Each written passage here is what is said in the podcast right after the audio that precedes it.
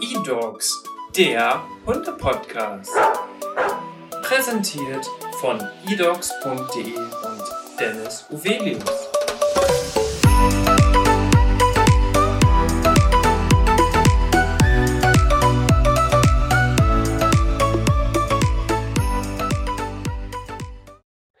Hallo und herzlich willkommen zu einer neuen Podcast-Folge. Mein Name ist Dennis Suvelius und heute spreche ich mit der lieben Simone. Herzlich willkommen im eDocs Podcast. Ja, hallo Dennis. Vielen, vielen Dank für die Einladung und auch ein Hallo an alle draußen, die uns heute zuhören möchten. Wir haben heute ein ganz, ganz spannendes Thema mitgebracht und zwar Agility beziehungsweise im deutschsprachigen Raum spricht man oft auch von Agility. Ich denke mal, im Laufe unseres Podcasts heute wechseln wir vielleicht immer so ein bisschen von der Formulierung, aber wenn wir von Agility oder Agility sprechen, meinen wir natürlich dasselbe, nur damit ihr das schon mal wisst, denn darüber möchten wir heute sprechen. Das ist ja eine ganz interessante und spannende Sportart im Hundebereich. Aber zuvor, liebe Simone, ja. hast du natürlich auch das Vergnügen, dass du bei uns beim Kennenlernspiel mitmachen darfst, denn wir wollen natürlich, dass die Zuhörer und Zuhörerinnen dich einmal ein bisschen besser kennenlernen. Und dafür haben wir unsere vier Kategorien Beruf, Hobby, Leidenschaft und Lebenseinstellung.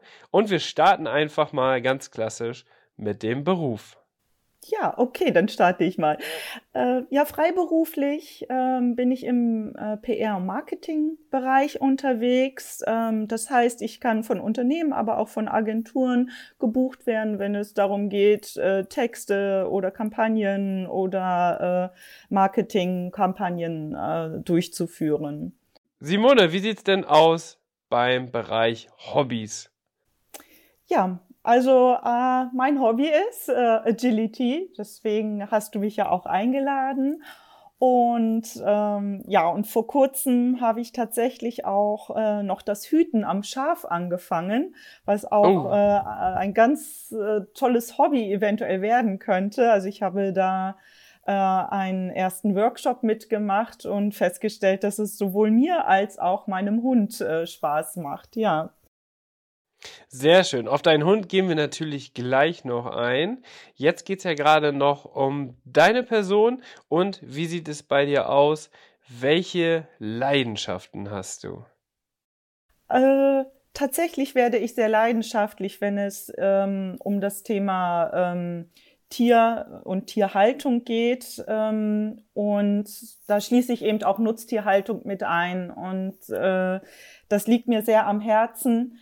Und da kann ich sehr leidenschaftlich äh, auch in die Diskussion gehen. Mhm. Ähm, ein Thema soziale Gerechtigkeit äh, ist auch noch äh, bei mir ähm, sehr leidenschaftlich vertreten und ähm, da kann ich äh, auch sehr lange Diskussionen führen. ja, lange Diskussionen führen ist ja perfekt für einen Podcast-Gast, dann wird das ja in diesem Podcast ganz, ganz easy, wenn wir über das Thema sprechen. Denn es ist natürlich gleichzeitig immer so, dass der Hund und das, was man mit dem Hund macht, natürlich auch eine Leidenschaft ist. Wie sieht es bei dir aus? Und das ist die schwierigste Frage im Kennenlernspiel.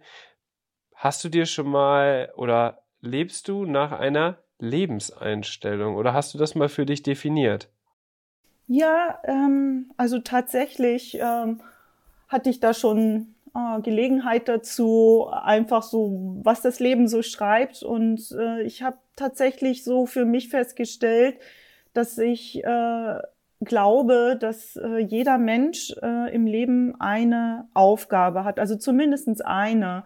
Und ähm, es gehört zum Leben dazu und dass, dass jeder Mensch seine Aufgabe finden sollte und äh, die ihn erfüllt äh, und die ihm wichtig ist und die eben auch zum Wohl aller dient. Ich glaube, dass man mit so einer Lebenseinstellung ähm, eigentlich ganz gut äh, durchs Leben kommt und ich versuche mich daran zu halten und auch den Respekt eben anderen Menschen gegenüber äh, immer äh, entgegenzubringen. Mhm.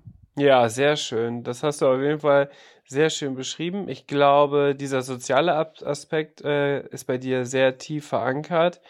geht natürlich sehr weit dahingehend auch, ja, wahrscheinlich mit deiner Zusammenarbeit mit deinem Hund, weil das ist ja auch eine sehr, sehr enge Bindung, die unglaublich wichtig ist.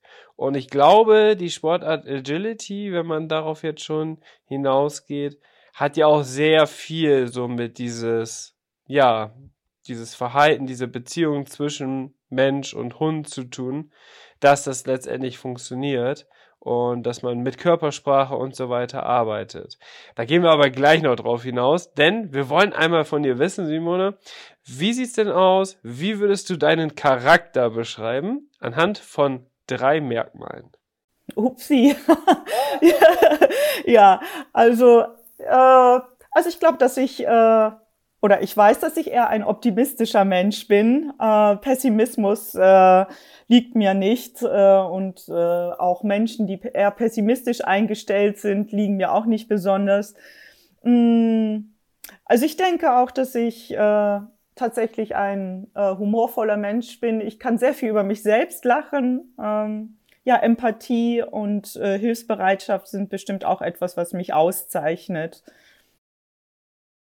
Das passt doch auf jeden Fall. Hast du sehr gut hinbekommen. Damit habe ich dich tatsächlich ein bisschen überrascht. Ich habe immer einige Podcast-Gäste, habe ich das im Vorfeld schon gesagt, dass diese Frage kommt. Oder diejenigen haben ja auch den Podcast schon mal gehört. Da hast du es ja dann wahrscheinlich auch mitbekommen, dass auch immer die Frage des Charakters kommt. Finde ich immer ganz spannend, ähm, wie man sich versucht selber einzuschätzen, gleichzeitig vielleicht dann aber auch sagt, okay, meine Familie, meine Freunde würden mich so und so beschreiben. Das äh, ist auch immer ganz gerne genommen dann als Thema. Jetzt müssen wir aber natürlich über deinen Hund sprechen. Welche Hunderasse hast du? Und wir können das auch direkt verbinden mit Agility. Was meinst du? Ähm, ist dein Hund in, oder durch die Rasse besonders gut geeignet für den Sport oder wie sieht's bei den verschiedenen Merkmalen aus? Ja, ähm, also ich habe einen äh, Australian Shepherd, beziehungsweise um es ganz genau zu nehmen, ein Miniatur Australian Shepherd oder äh, man spricht auch von Miniatur American Shepherd. Ist alles das Gleiche im Grunde genommen. Ähm, ja, ähm, mein Hund Blueberry ist ähm, ein kleiner Wirbelwind und äh, mit 45 Zentimetern auch nicht äh, ganz so klein. Also da gehen auch noch einige Standards äh, mit durch bei der Größe. Ähm, ja, es ist ja, nehme ich auch mal auch bei, bei, bei den Hörern bekannt, dass Australian Shepherds natürlich Hütehunde sind. Und äh, Hütehunde äh, müssen halt äh, nicht nur körperlich eben beansprucht werden, sondern eben auch äh, ganz wichtig, dass sie geistig richtig ausgelastet sind, äh, damit die ähm, ja zufrieden sind, dass sie rund laufen, sage ich immer, dass sie nicht verhaltensauffällig werden. Und ähm, die Hundesportart äh, Agility bietet das äh, einfach. Und äh, von daher äh, hatte ich mich ähm, eigentlich schon bevor ich meinen Hund hatte, dafür entschieden, dass ich unbedingt mal diese Sportart ausprobieren möchte. Ähm, ja. Ja, und äh, von daher habe ich dann, als Barry soweit war, äh, er körperlich äh, dazu eben in der Lage war, diesen Sport zu machen. Da muss man ja auch immer ein bisschen erst warten ähm, dass alle Gliedmaßen und die Knochen so weit ausgebildet sind, äh, dass man äh, in diesen Sport äh, eintreten kann. Als es dann soweit war, haben wir dann auch ordentlich zugelegt. Bei Agility, da kommen einem ja auch immer wieder die Videos zum Vorschein, wo zum Beispiel die Rasse Border Collie sehr, sehr geeignet ist. Die haben da ja auch teilweise einige Weltrekorde schon aufgestellt ähm, was sowas angeht. Was würdest du sagen bei deiner Barry? Wie, wie stellt die sich an? Macht die es gut? Macht die es weniger gut? Was meinst du? Natürlich machen das Australian Shepherds auch sehr gut. Und äh, ja, also ich kann eigentlich sagen, wenn ich so ähm, schaue, wer so auf Turnieren und so weiter unterwegs ist, ne, äh, dass in den äh, höheren Leistungsgruppen, also äh, die Hunde, die ähm, über ähm, 60 Zentimeter springen müssen, da sind natürlich die Border Collies ganz weit vorne.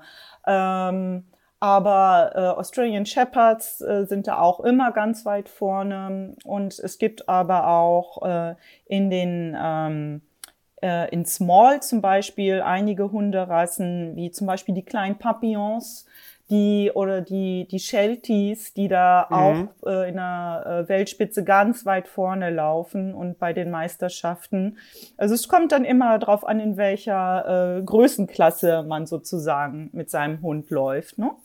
Simone, wir waren da, wo wir darüber gesprochen haben, welche Hunderassen noch so im Agility tätig sind, weil du bist ja selber auch unterwegs und welche Hunderassen, du hast schon gesagt, Border Collies sind immer oben mit dabei, Australian Shepherds können aber auch in einer gewissen Art und Weise mithalten, aber du hast auch schon Shelties da gesehen, die in bestimmten Klassen aktiv sind und auch sehr, sehr gut in der Weltspitze sogar unterwegs sind. Welche Rassen würdest du sagen, sind noch so mit dabei? Also Dennis, eigentlich ähm, eignen sich wirklich alle Hunderassen dafür. Also sicherlich äh, gibt es äh, Hunderassen, wie jetzt zum Beispiel sehr große Hunde, ja, also wie, wie Deerhounds oder so etwas. Äh, die haben bestimmt keinen Spaß daran. Oder mh, hm, Hunderassen mit sehr kurzen Beinen wie Dackel oder mit langen Rücken ist auch nicht so gut wie Basset oder so etwas. Ja. Aber im Grunde genommen kannst du ähm, mit jedem Hund Agility machen. Ähm, die meisten Hunden macht es auch Spaß. Also ja. ähm, wir haben jetzt eben gerade halt, sind wir gleich so ins Turniergeschehen eingestiegen. Aber das ist ja nicht das, äh, was jetzt die Mehrheit äh, der Agility-Läufer äh, macht. Also die Community im Hobbybereich ist ja sehr, sehr, sehr viel größer. Ähm, und natürlich auch auf den Hobbyturnieren, sage ich jetzt mal, wenn, wenn wir jetzt nicht von den deutschen Meisterschaften oder von den Weltmeisterschaften sprechen, die, ähm, da sind ja alle Hunderassen vertreten. Also ähm, eine äh, Vereinskollegin von mir zum Beispiel läuft sogar mit einem Husky. Also äh, das äh, das ist selten, oder? Das ist wirklich sehr selten. Also ich kenne auch nur die Leica als Husky-Hündin auf ja. Turnieren. Ja, das habe ich noch nie sonst weiter gesehen. Ja.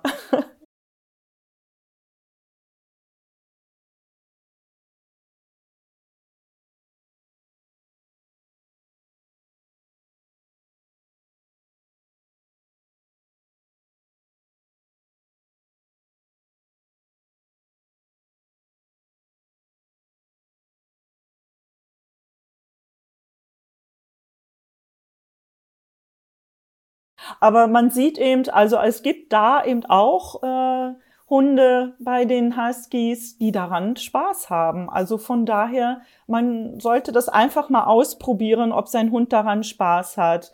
Voraussetzung ist natürlich, dass der, dass der Hund daran Spaß hat und dass er gesund ist ähm, und dass natürlich Knochen und Sehnen und so weiter alles schon ausgebildet sind. Also man sollte nicht zu früh äh, mit diesem Sport anfangen. Und meistens ist es auch so, dass wenn man jetzt da reinschnuppern möchte, zum Beispiel in einer Hundeschule oder in einem Verein und du hast noch einen, einen kleinen, unausgewachsenen Hund, dass sie, äh, dass die Trainer dir dann sowieso sagen, nee, warte noch mal und das ist extrem wichtig, dass äh, die Knochen und die Sehnen des Hundes wirklich fest sind.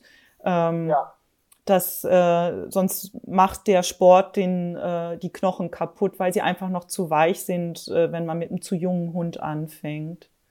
Ja, ich glaube, das ist ein ganz wichtiger Punkt, den du ansprichst. Und vielleicht auch ein ganz guter Übergang. Du hast nämlich vorhin einmal schon gesagt, dass du den Sport schon faszinierend fandest, bevor du eigentlich deinen Hund hattest. Wie kam es denn denn dazu? Wie bist du denn angefangen? Und hattest du deinen Hund dann im Welpenalter und hast dann erst quasi im Erwachsenenalter angefangen? Oder wie war das bei dir? Wie kamst du so zu den ersten Aktivitäten? Also, wo ich das allererste Mal so einen Agility-Platz gesehen habe, das ist, glaube ich, schon 20 Jahre her und äh, ich war total fasziniert davon, als ich die Hunde dort gesehen habe, wie sie über die Hindernisse, durch die Tunnel, durch die äh, durch den Slalom gelaufen sind und fand das so faszinierend, dass ich äh, mir schon damals gesagt habe, oh, das möchte ich auf jeden Fall auch mal machen, wenn ich den passenden Hund dazu habe. Und ähm, tatsächlich äh, hatte ich dann auch immer so im Sinn, ich glaube, ich möchte das am liebsten mit einem Australian Shepherd machen. und äh, ja, und als ich mir dann äh, den Barry äh, zugelegt habe, ähm, ich habe ihn als Welpen äh, bekommen. Er ist mit achteinhalb Wochen bei mir eingezogen. Ähm, hatte ich mir dann auch gleich eine Hundeschule ausgesucht, äh, von der ich wusste, dass die einen Agility-Platz haben. Ah ja. und äh, ja, und habe ihn ähm, dann mit in diese Hundeschule genommen, wo wir dann ganz klassisch äh, die Welpenschule, Junghundeschule ähm, durchgegangen sind. Aber immer hatte ich schon so dann geliebäugelt und drüber geschielt auf den anderen Platz, wo dann die äh, ausgewachsenen Hunde äh, dann schon äh, ihre Trainings hatten. Und ich habe immer schon zu Berry gesagt, da gehen wir auch hin. ähm, und wo, woran hast du deine Entscheidung festgemacht, dass du dich für den Miniatur Australian Shepherd und nicht für den quasi großen äh, Australian Shepherd entschieden hast? Oder war das eher ein Zufall? Nein, das war tatsächlich eine ganz bewusste Entscheidung. Ähm, ich äh, ich hatte ja eingangs gesagt, ich bin ja selbstständig und äh, ich muss meinen Hund, also ich möchte gern meinen Hund äh, mit äh, zu meinen Kunden in die Agentur oder ins Unternehmen nehmen. Und äh, so ein Australian Shepherd kann verdammt groß werden und da, das ist einfach richtig viel Hund, so ein Australian ja, Shepherd. Ja. Ne? Und äh, ich hatte zu damaligen Zeitpunkt auch äh, noch ein kleineres Auto gehabt und da dachte ich, den kriege ich dort gar nicht rein, so ein äh, Standard Australian Shepherd. Ja. Und ähm, habe dann äh, durch Zufall über Freunde äh, die sich ein Miniatur zugelegt haben, bin ich dann da drauf gekommen, Mensch, eigentlich passt doch das eigentlich viel besser, wenn du dir auch einen kleinen zulegst. Dann brauchst du dir erstmal kein neues Auto kaufen. Ne? Und äh, bei meinen Kunden kommt das vielleicht auch ein bisschen besser an, wenn ich eher mit einem kleinen Hund in die Agentur komme, statt äh, mit so einem großen mit ganz viel Fell. nee, und von daher äh, hatte ich mich dann äh, erkundigt. Ich habe mir ähm, die äh, Zuchtstätten angeschaut und äh, habe dann äh, in der Nähe von Bremen äh, eine ganz tolle Zucht entdeckt, äh, wo mir die Aufzucht sehr gut gefällt, wo mir die Züchterin sehr gut gefällt und äh, von der ich eben auch wusste, dass sie gesunde Elterntiere hat. Und ähm, da war dann äh, ein Wurf und den hatte ich mir angeguckt. Ich hatte im, sie, die Züchterin hatte mir im Vorfeld ein paar Bilder geschickt und ich bin eigentlich äh, wegen eines anderen Welpen hingefahren.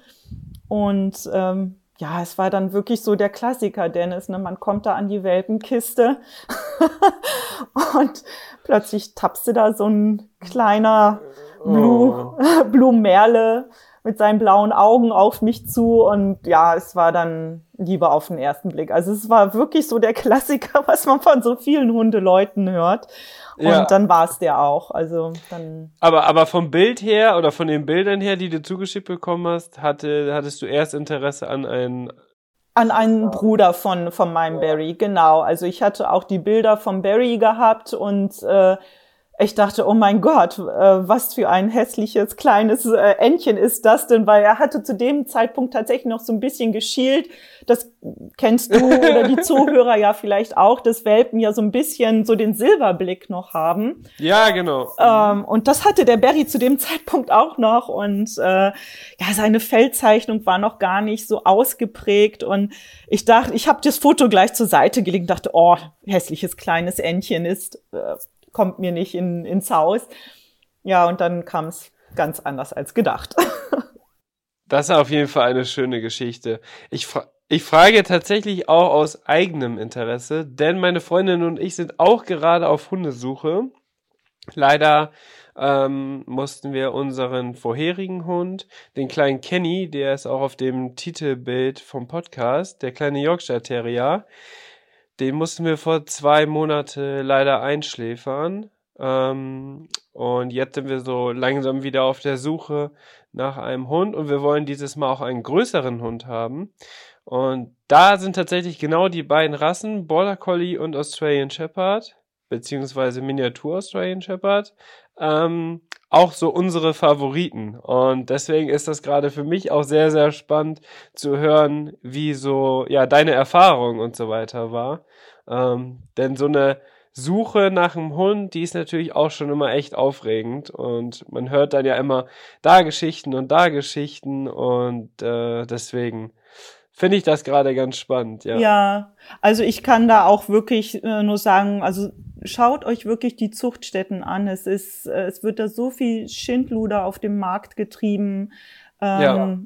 Geht zu einem seriösen Züchter, der im VDH ist, der im Verband angehört. Äh, schaut euch die Papiere der Eltern an. Sind die gesund? Ähm, also man investiert einfach in die Zukunft, ne? also in die ähm, Gesundheit des Tieres.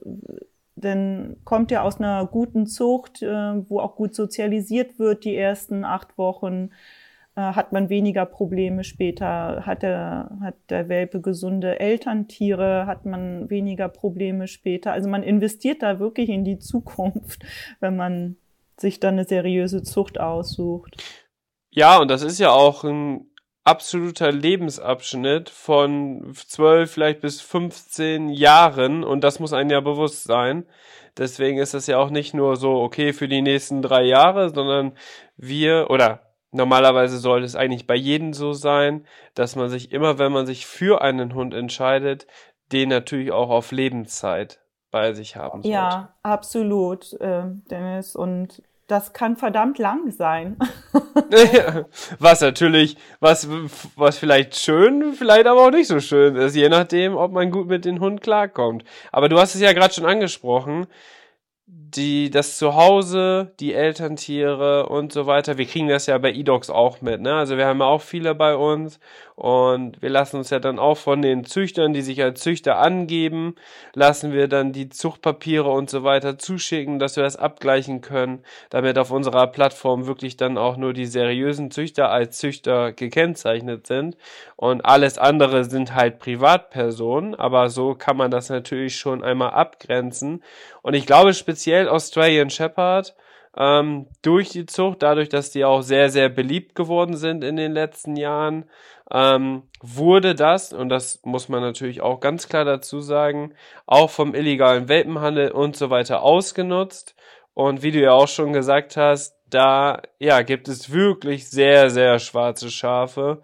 Ähm, und wenn man da vielleicht an 500 Euro spart, ähm, hat man das ganz, ganz leicht mit Tausende von Euro Tierarztkosten wieder drin, weil man da zum Beispiel nicht gut aufgepasst hat, ne? Genau so ist es, Dennis. Also äh, da sprichst du mir aus dem Herzen. Also ähm, ein Hund, ein, ein Welpe äh, hat einfach aus einer seriösen Zucht seinen Preis und wer da spart, der zahlt hinten hinten dran, also äh, mhm. äh, im, im Nachhinein drauf. Also das ist äh, das ist einfach so und äh, ich habe auch in meinem Freundeskreis Tierärzte und äh, die sagen auch, es ist so furchtbar, äh, was sie teilweise dort in der Praxis haben, äh, wo, wo man weiß, sie kommen irgendwo aus einer Welpenfabrik quasi ja. Äh, von Vermehrern einfach nur und die Tiere sind teilweise von Anfang an dem, dem Tod eigentlich geweiht, weil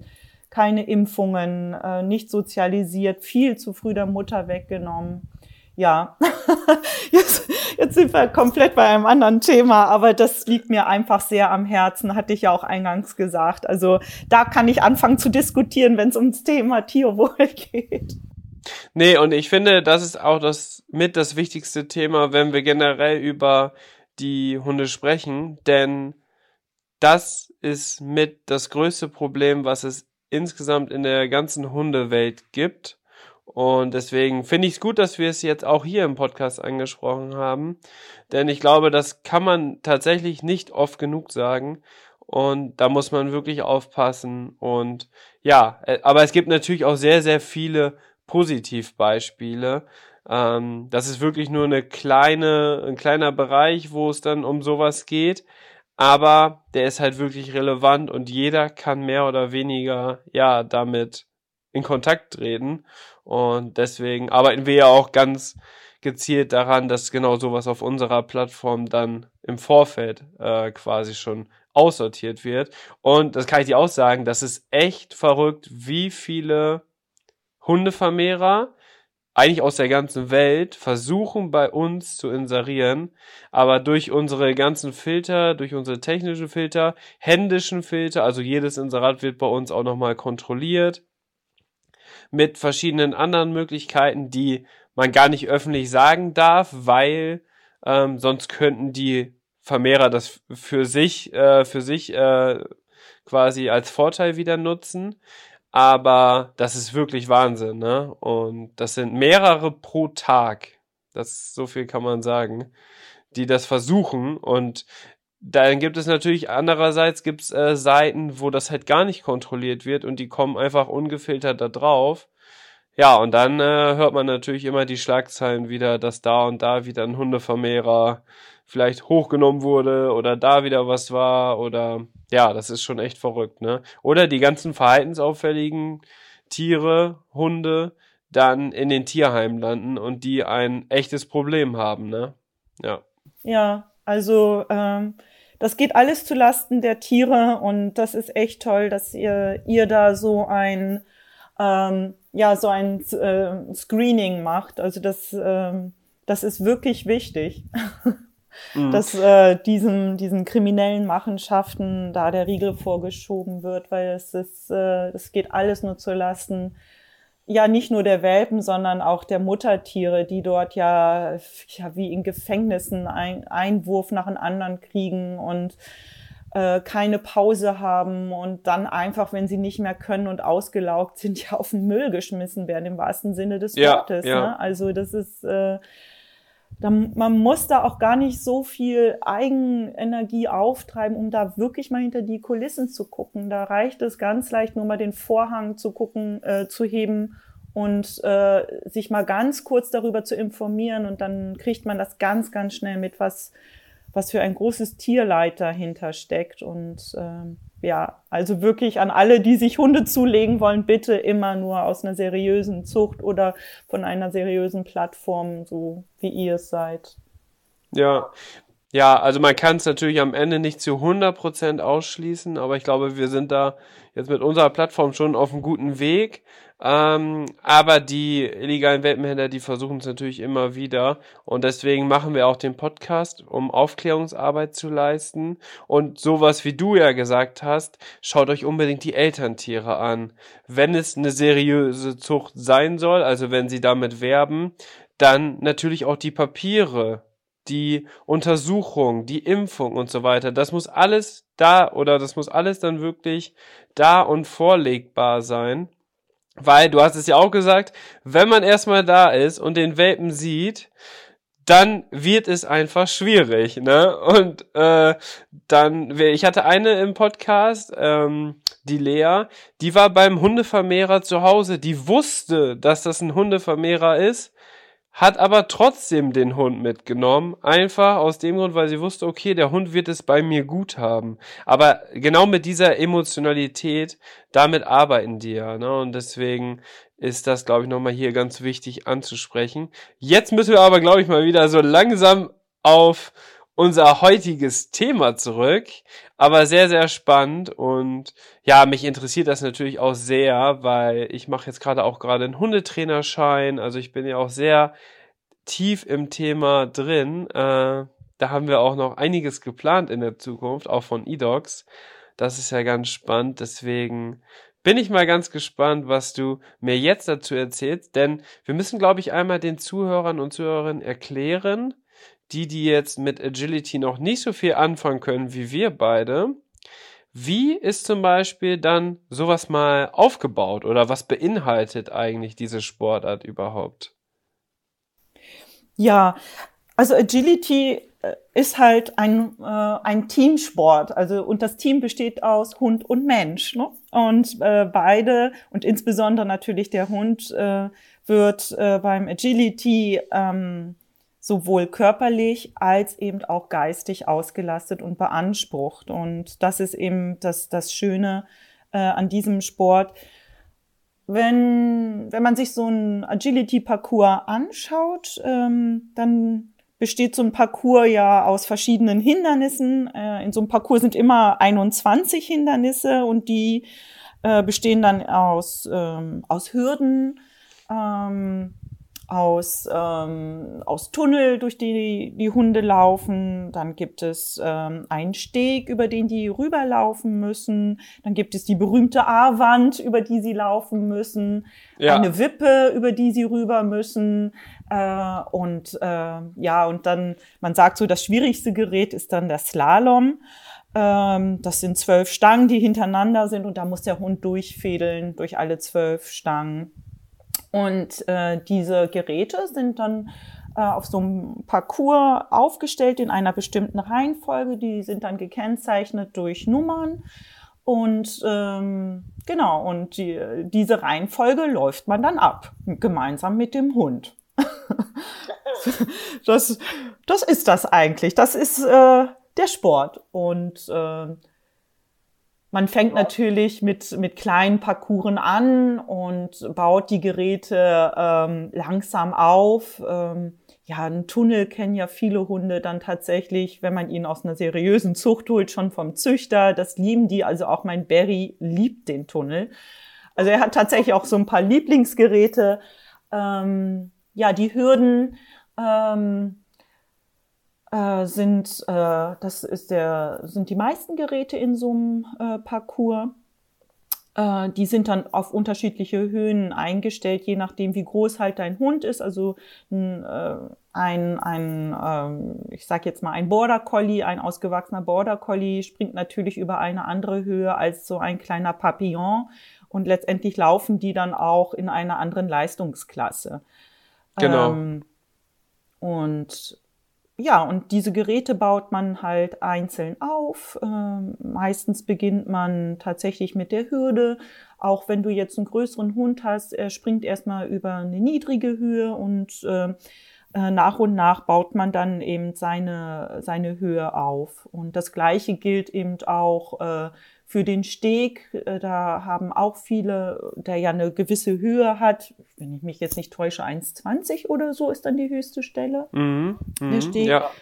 Ähm, und das ist ja auch eine gewisse Höhe und äh, da, das muss man auch alles ganz langsam und behutsam aufbauen. Ähm, womit mein Hund nie Probleme hatte, das war die A-Wand, die liebt er auch ohne Ende. Also da muss ich auch äh, ganz oft äh, aufpassen im Training oder auch äh, bei Turnieren, dass er mir äh, nicht die A-Wand einfach nimmt, weil er die so toll findet, das, äh, sozusagen als Verleitung dann dort äh, steht und er eine Wand nimmt, die er noch gar nicht nehmen soll. Wir sollten vielleicht kurz einmal für die Zuhörer und Zuhörer erklären, wie die A-Wand aussieht. Also man kann sich natürlich vom Buchstaben her schon irgendwie vorstellen, aber da geht's ja wirklich mehr oder weniger steil hoch, danach aber auch steil wieder runter. Also man bleibt nicht auf einer Höhe stehen, sozusagen, wie beim Steg, sondern es ist ja wirklich hoch runter und es ist ja für die meisten Hunde dann doch schon auch eine Hürde. Da muss man ja auch schon ein bisschen mutig sein, um da überhaupt erstmal hochzugehen und dann auch wieder runterzukommen, ne? Ja, genau. Und äh, und äh, die Hürde ähm, ist ja auch ein sogenanntes Kontaktzonengerät. Ne? Da gibt's ja, ja unten am Fuß äh, die sogenannte andersfarbige Kontaktzone und da muss natürlich immer eine Pfote rein, ähm, da, damit dieses Gerät halt auch gewertet werden kann. Ähm, ja. ja, also so eine, so eine A-Wand ist auch schon ziemlich hoch mein Hund liebt es, dort oben auch gerne mal stehen zu bleiben und sich dann die Landschaft anzugucken, habe ich auch schon erlebt. Und äh, da war das Gelächter dann natürlich groß. also ja, ein schwieriges Gerät ist aber auch die Wippe. Äh, da, das ist halt eine ganz klassische Wippe, wie man sie vielleicht auch vom Kinderspielplatz kennt. Also mhm, genau. der Hund geht hoch und dann gibt es diesen ähm, Kipppunkt in der Mitte.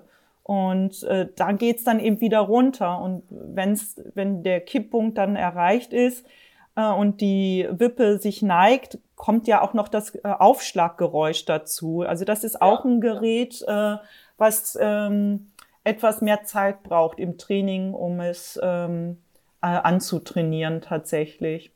Ja, das ist ja eines der wenigen Geräte, die auch nicht starr sind, sondern die ja auch wirklich dann eine Bewegung auslösen, je nachdem, wie schwer der Hund auch ist, je früher oder desto später. Und da geht's ja auch wirklich darum, dass er da wirklich auch rüberläuft und nicht halt einfach an der Seite dann runterspringt. Ne? Das ist natürlich auch nochmal, dass jedes Hindernis sozusagen natürlich auch eine gewisse, ja, Voraussetzungen erfüllen muss, dass das gewertet wird. Das hast du ja auch gerade schon gesagt. Ja, genau. Und auch die Wippe ist ein Kontaktzonengerät. Also auch da gibt es am Anfang und am Ende eben diese Kontaktzone, die ist äh, andersfarbig markiert und da muss äh, halt eben auch die Pfote, eine Pfote rein, ne? Äh, am Anfang und am Ende. Und ähm, ja, und das, ich denke, das allerschwierigste Gerät, ähm, das ist äh, der Slalom. Ähm, der kommt dann tatsächlich auch etwas später erst ins Training rein äh, oder, äh, oder auch in, in, ins Turniergeschehen.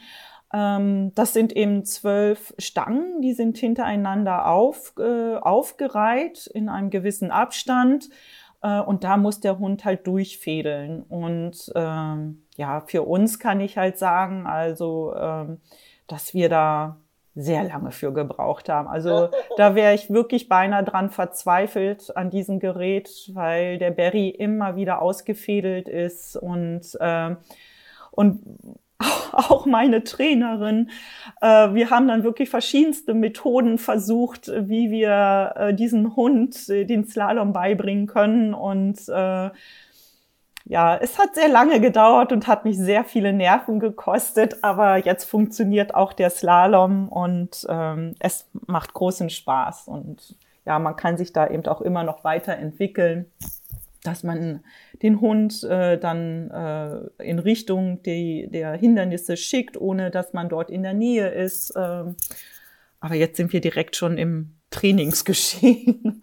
ja, also so ein Parcours besteht eben aus 21 Hindernissen, die ich eben gerade äh, halt beschrieben habe. Und die werden immer unterschiedlich aufgebaut. Äh, und da gibt es, dann werden da Nummern rangestellt. Und äh, ja, dann schaut man sich das an, in welcher Reihenfolge muss ich diese Hindernisse jetzt nun ablaufen.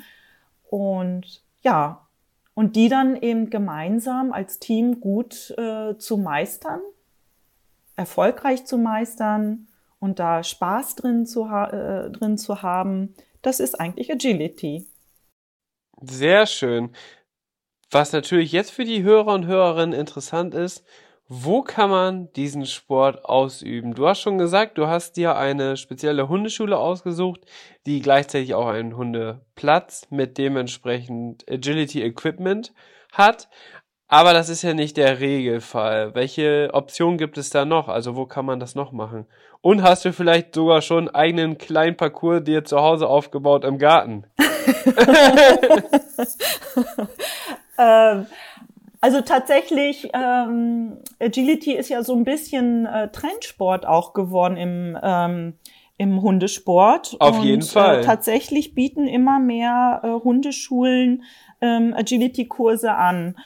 Ähm, und äh, ich denke, so zum Reinschnuppern ist das gar nicht mal so blöd, dass man erstmal schaut, Mensch, äh, kann ich äh, mir das erstmal in der Hundeschule angucken? Ähm, also bei mir war es eben auch so der Fall, ne? also dass ich es halt erst in der Hundeschule gemacht habe. Ähm, dann aber tatsächlich äh, dann Ambitionen hatte, eben auch Turniere zu laufen und ähm, wenn man das hat, dann muss man in einen Verein rein. Und ähm, es gibt eigentlich, äh, egal ob in der Stadt oder auf dem Land, es gibt überall Hundesportvereine. Also ich glaube, ähm, Deutschland und Hund ist ganz eng miteinander verwachsen.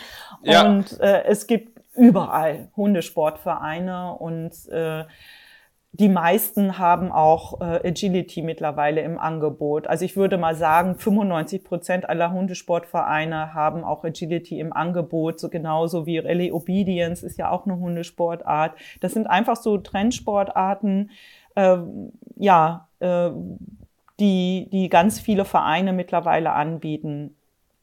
Also mhm. mein Tipp ist einfach reinschnuppern, wenn man jetzt keine Hundeschule in der Nähe hat, die, die äh, nicht Agility anbietet, dann äh, kann man das auch im Verein machen. Also als ich äh, mir meinen Verein ausgeguckt habe, hatte ich auch erstmal ein paar Monate, einfach ein Schnuppertraining gehabt. Ne? Und ja. äh, dann kann man gucken, gefällt einem dort das Training, äh, gefällt einem der Verein.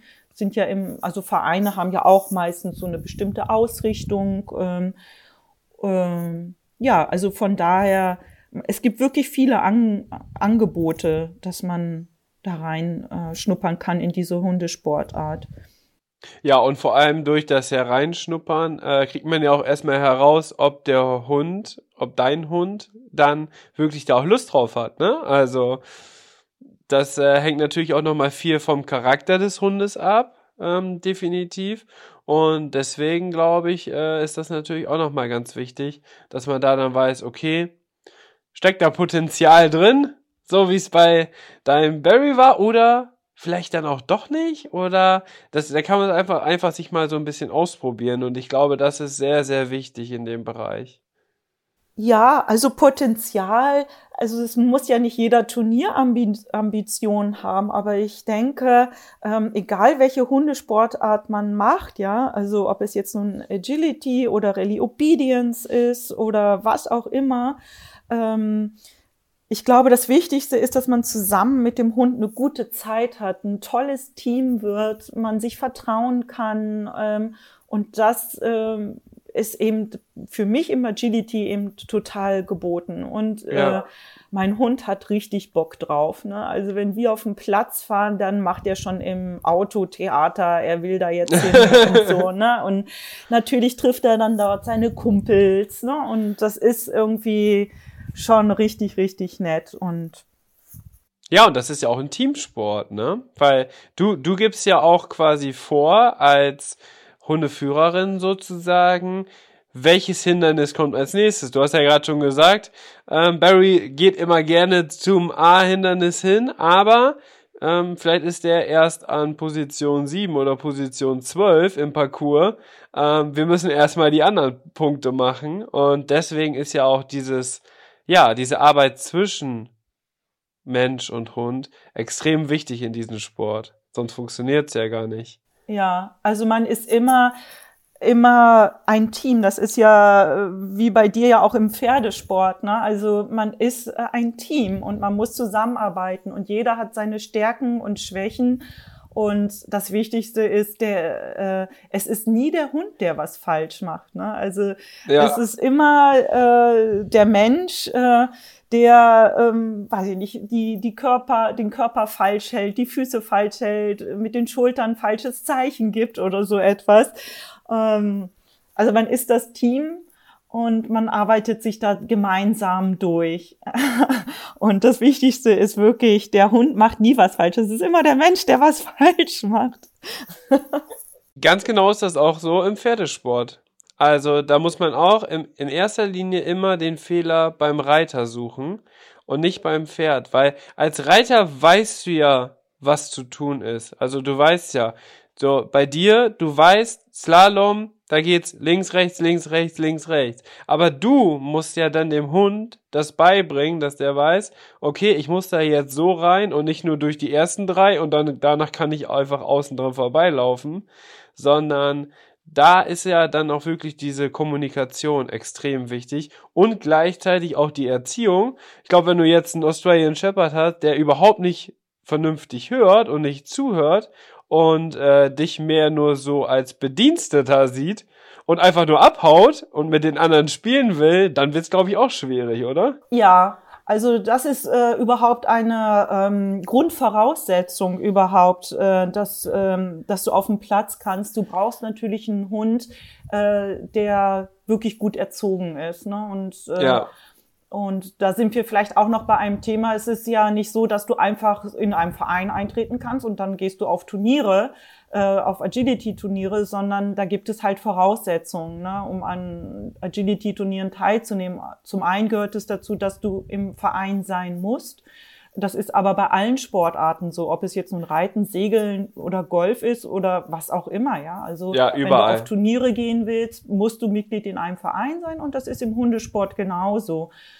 Und darüber hinaus äh, musst du und der Hund halt vorher eine Begleithundeprüfung gemacht haben ähm, äh, sowohl du als Mensch musst dir äh, Theorie äh, angeeignet haben äh, über, über das Hundewesen, über Hundegesundheit, über Hundeerziehung, ähm, äh, aber auch über versicherungstechnische Fragen und so weiter. Und auch dein Hund äh, muss ausgebildet sein im Grundgehorsam. Und das ist diese Begleithundeprüfung. Und man ja. wird dann dort halt geprüft und der Hund muss A, Gehorsam zeigen und er muss sozial verträglich sein mit anderen Hunden. Und dann kannst du an Turnieren teilnehmen. Und auch schon diese Begleithundeprüfung zum Beispiel, ähm, das, äh, das kann ich eigentlich auch nur jedem, äh, jeder Hundehalterin, jedem Hundehalter empfehlen. Auch das ist Teambildung. Also ähm, äh, man wächst dort so toll zusammen ähm, an diesen Aufgaben, die man dort macht bei so einer äh, Begleithundeprüfung. Und äh, ja, auch da wächst man noch mal eng als Team einfach zusammen und es macht Spaß, ähm, zusammen mit dem Hund diese, diese Prüfung zu bestehen oder zu machen. Und mhm. im Übrigen äh, gilt auch diese Begleithundeprüfung in vielen Kommunen und Städten auch gleichzeitig als Leinenbefreiung äh, für bestimmte. Parks oder so zum Beispiel. Ne? Weil größtenteils ist es ja in Deutschland, besteht ja die Leinenpflicht. Und mit so einer Begleithundeprüfung darfst du an bestimmten Orten deinen Hund frei laufen lassen. Ne? Das ist, glaube ich, auch nochmal ein ganz wichtiger Punkt, den du jetzt hier ansprichst. Genau wie es in Niedersachsen ja so ist, dass du jetzt auch den Hundeführerschein machen musst als Neuhundebesitzer, ist, glaube ich, auch eine wichtige oder ein wichtiger Schritt in die richtige Richtung, sollte auf jeden Fall deutschlandweit äh, auch mit einbezogen werden, finde ich. Also meine ganz persönliche Meinung. Denn dadurch würden ja auch viele, die sich vielleicht spontan einfach überlegt haben, okay, ich hole mir jetzt einen Hund, sich vielleicht doch einfach mit dem Thema nochmal ein bisschen mehr auseinandersetzen. Denn das ist ja, glaube ich, mit das Wichtigste, sich auf dieses Ereignis gut vorzubereiten, ähm, denn es ist eine Lebensaufgabe. Und solche Hunderassen, wie du es hast, die brauchen auch Aufgaben, ne? Und deswegen ist Agility, glaube ich, auch unglaublich gut, weil das ist nicht nur die körperliche Auslastung, so wie wenn du mit dem Hund einfach am Fahrrad äh, spazieren fährst oder joggen gehst oder so. Das ist halt alles ganz gut, aber das ist vom Kopf her reicht den Hunden, vor allem den Rassen, das nicht aus, ne? Und Agility ist ja auch viel Körper äh, und dann auch viel Körper und Geist, was damit äh, zusammen dann gefühlt wird. Genau, genau. Und bei so einer Begleithundeprüfung ähm, oder auch äh, wenn man den Begleithundekurs macht, ne, also schon allein das Training dazu, also da ähm, da merke ich halt äh, nach so einer Stunde ähm, Begleithundetraining, da ist der Berry durch. Ne? Also äh, ja, ja. ja, wirklich, das ist wirklich anstrengend. Auch so eine äh, Stunde äh, Agility-Training. Ne? Also dann weiß ich, okay, ich fahre abends nach Hause und dann gibt's noch Fresschen und dann liegt der da irgendwann äh, in, in seinem Körbchen auf dem Rücken und schnarcht vor sich hin. Ne? Also, es ist wirklich, ähm, ja, also so eine Stunde Training ist äh, wirklich anstrengend und das ist dann genau das, äh, was die Hunde aber auch glücklich macht, ne? Also was sie ausgeglichen werden lässt, ne? Also und dass sie dann eben rund laufen und im Alltag eben auch äh, gut zu führen sind, sozial verträglich gegenüber anderen Menschen und Hunden sind, äh, ausgeglichen einfach sind, ne? Hm. Ja, das muss am Ende immer irgendwie das Ziel sein. In welchen Methoden oder mit welchen Trainingsmöglichkeiten man das hinbekommt, ist immer dann wirklich abhängig natürlich von der Hund-Mensch-Kombination und auch von der Rasse natürlich. Aber da gibt es ja wirklich viele Möglichkeiten. Und das ist ja eigentlich das perfekte Leben für den Hund, wenn er so ausgeglichen ist, dass er zu Hause dann wirklich auch entspannen kann. Weil Australian Shepherds, das ist ja auch eine typische Rasse dafür, dem man so ein bisschen beibringen muss, dass die sich auch mal ausruhen müssen. Ne? Also, dem muss man das ja beibringen, einfach mal zu chillen, was vielen Menschen einfach fällt, aber solchen Hunden dann oft auch mal ein bisschen schwerer. Und deswegen ist Agility ja da auf jeden Fall ein sehr interessantes oder eine sehr interessante Möglichkeit. Wie häufig machst du denn so dein Training und wie häufig fährst du dann zum Turnier? Also, wenn man das jetzt mal so aufs Jahr sieht. Ja, ähm, also wir trainieren ähm, auf jeden Fall einmal in der Woche. Ähm, wenn es äh, meine Zeit zulässt, dann auch gerne zweimal. Mhm. Ähm, und ja, Turniere kannst du eigentlich das ganze Jahr über äh, machen. Also äh, jetzt kurz vor unserem Gespräch habe ich jetzt auch noch mal in den Hundesportkalender geguckt. Da sind jetzt schon wieder äh, Termine bis Ende September gelistet. Ne? Also, okay. also äh, jetzt auch in der äh, Wintersaison äh, kann man eben in der Halle ähm, also auch trainieren, aber da finden eben auch die Turniere statt. Und ähm, ja, äh, jetzt 2020 war es natürlich äh, etwas schwierig durch Corona, aber jetzt ja. äh, 21 sind wir wieder richtig schön ins Turniergeschehen äh, eingestiegen. Und ähm, ja, also ich kenne, ich kenne äh, Agility-Kollegen, die sind irgendwie jedes Wochenende auf irgendeinem Turnier. Ähm, ja. Das bin ich nicht. Äh, aber in dieser Saison habe ich jetzt, glaube ich, ich weiß nicht, zehn, zehn, elf, zwölf so Turniere gemacht. Ja, ja also ja. schon so einmal im Monat. Ja. ja, genau. Ja, aber das ist doch cool. Und du hast schon gesagt, man äh, muss natürlich bestimmte Voraussetzungen erfüllen, um überhaupt teilzunehmen, also Vereinszugehörigkeit, Hundebegleitschein und so weiter. Ähm, wie fängt es denn dann an bezüglich der unterschiedlichen Klassen. Also wahrscheinlich fängt man ja in der unteren Klasse an und kann man sich dann durch Erfolge sozusagen in höhere Klassen einstufen lassen oder wie ist das? Ja, es ist ähm, genau, genau so wie du es eigentlich eben gerade beschrieben hast.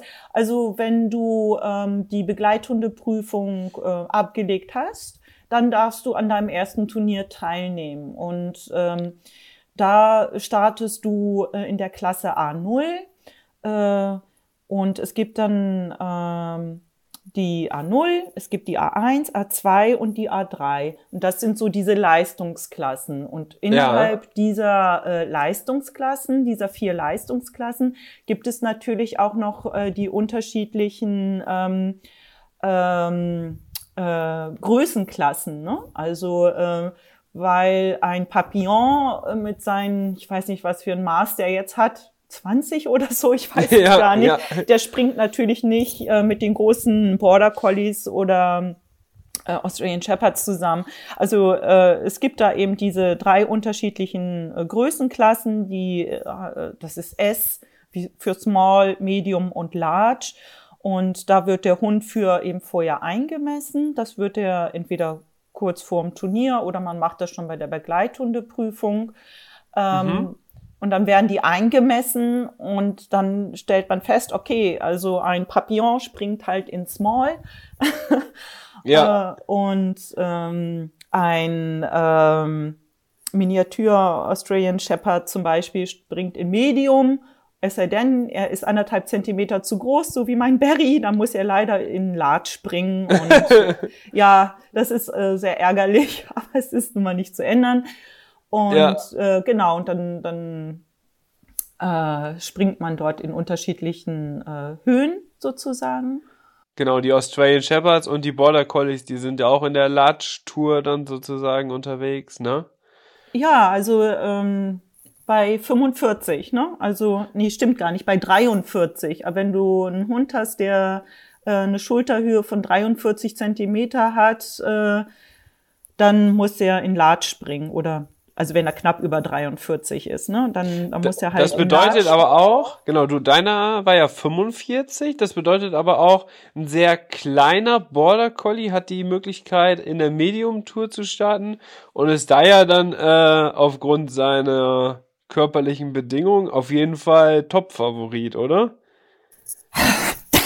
sprichst du gerade ein ganz sensibles Thema an. Ja, also äh, Border Collies, äh, ich kenne keinen Border Collie, der in M springt, wenn ich ehrlich bin. Die springen alle in Large, einfach aufgrund ihrer Rasse. Ja. Ähm, aber es ist tatsächlich so, äh, dass sehr viele, möglich. zum Beispiel Miniatur Australian Shepherds, äh, die springen in M. Und ähm, ja, da sind die natürlich die Champions. Und auch wenn man sich die Listen anguckt jetzt von den Deu deutschen Meisterschaften, äh, da sind viele Miniatur Australian Shepherds, die in M laufen. Ne? Und mhm. ähm, ja, das werde ich mit meinem Barry leider nicht schaffen, weil wie gesagt, der Barry muss leider über 60 springen. Weil er zwei Zentimeter zu groß ist. Ja, genau, weil er anderthalb Zentimeter, also das sind einfach, das ist einfach das Reglement. Also ja, äh, ja. da beißt die Maus keinen Faden ab, das ist so. Ähm, und ja, und nach oben hin wird die Luft natürlich immer dünner und äh, ja, und du siehst einfach in Berrys Klasse, in Large, einfach dann die Borders. Ne? Also die laufen da ganz, ganz vorne mit und äh, ja, und die erfolgreichen Hunde, auch die von meiner Trainerin, ähm, sind alles Borders.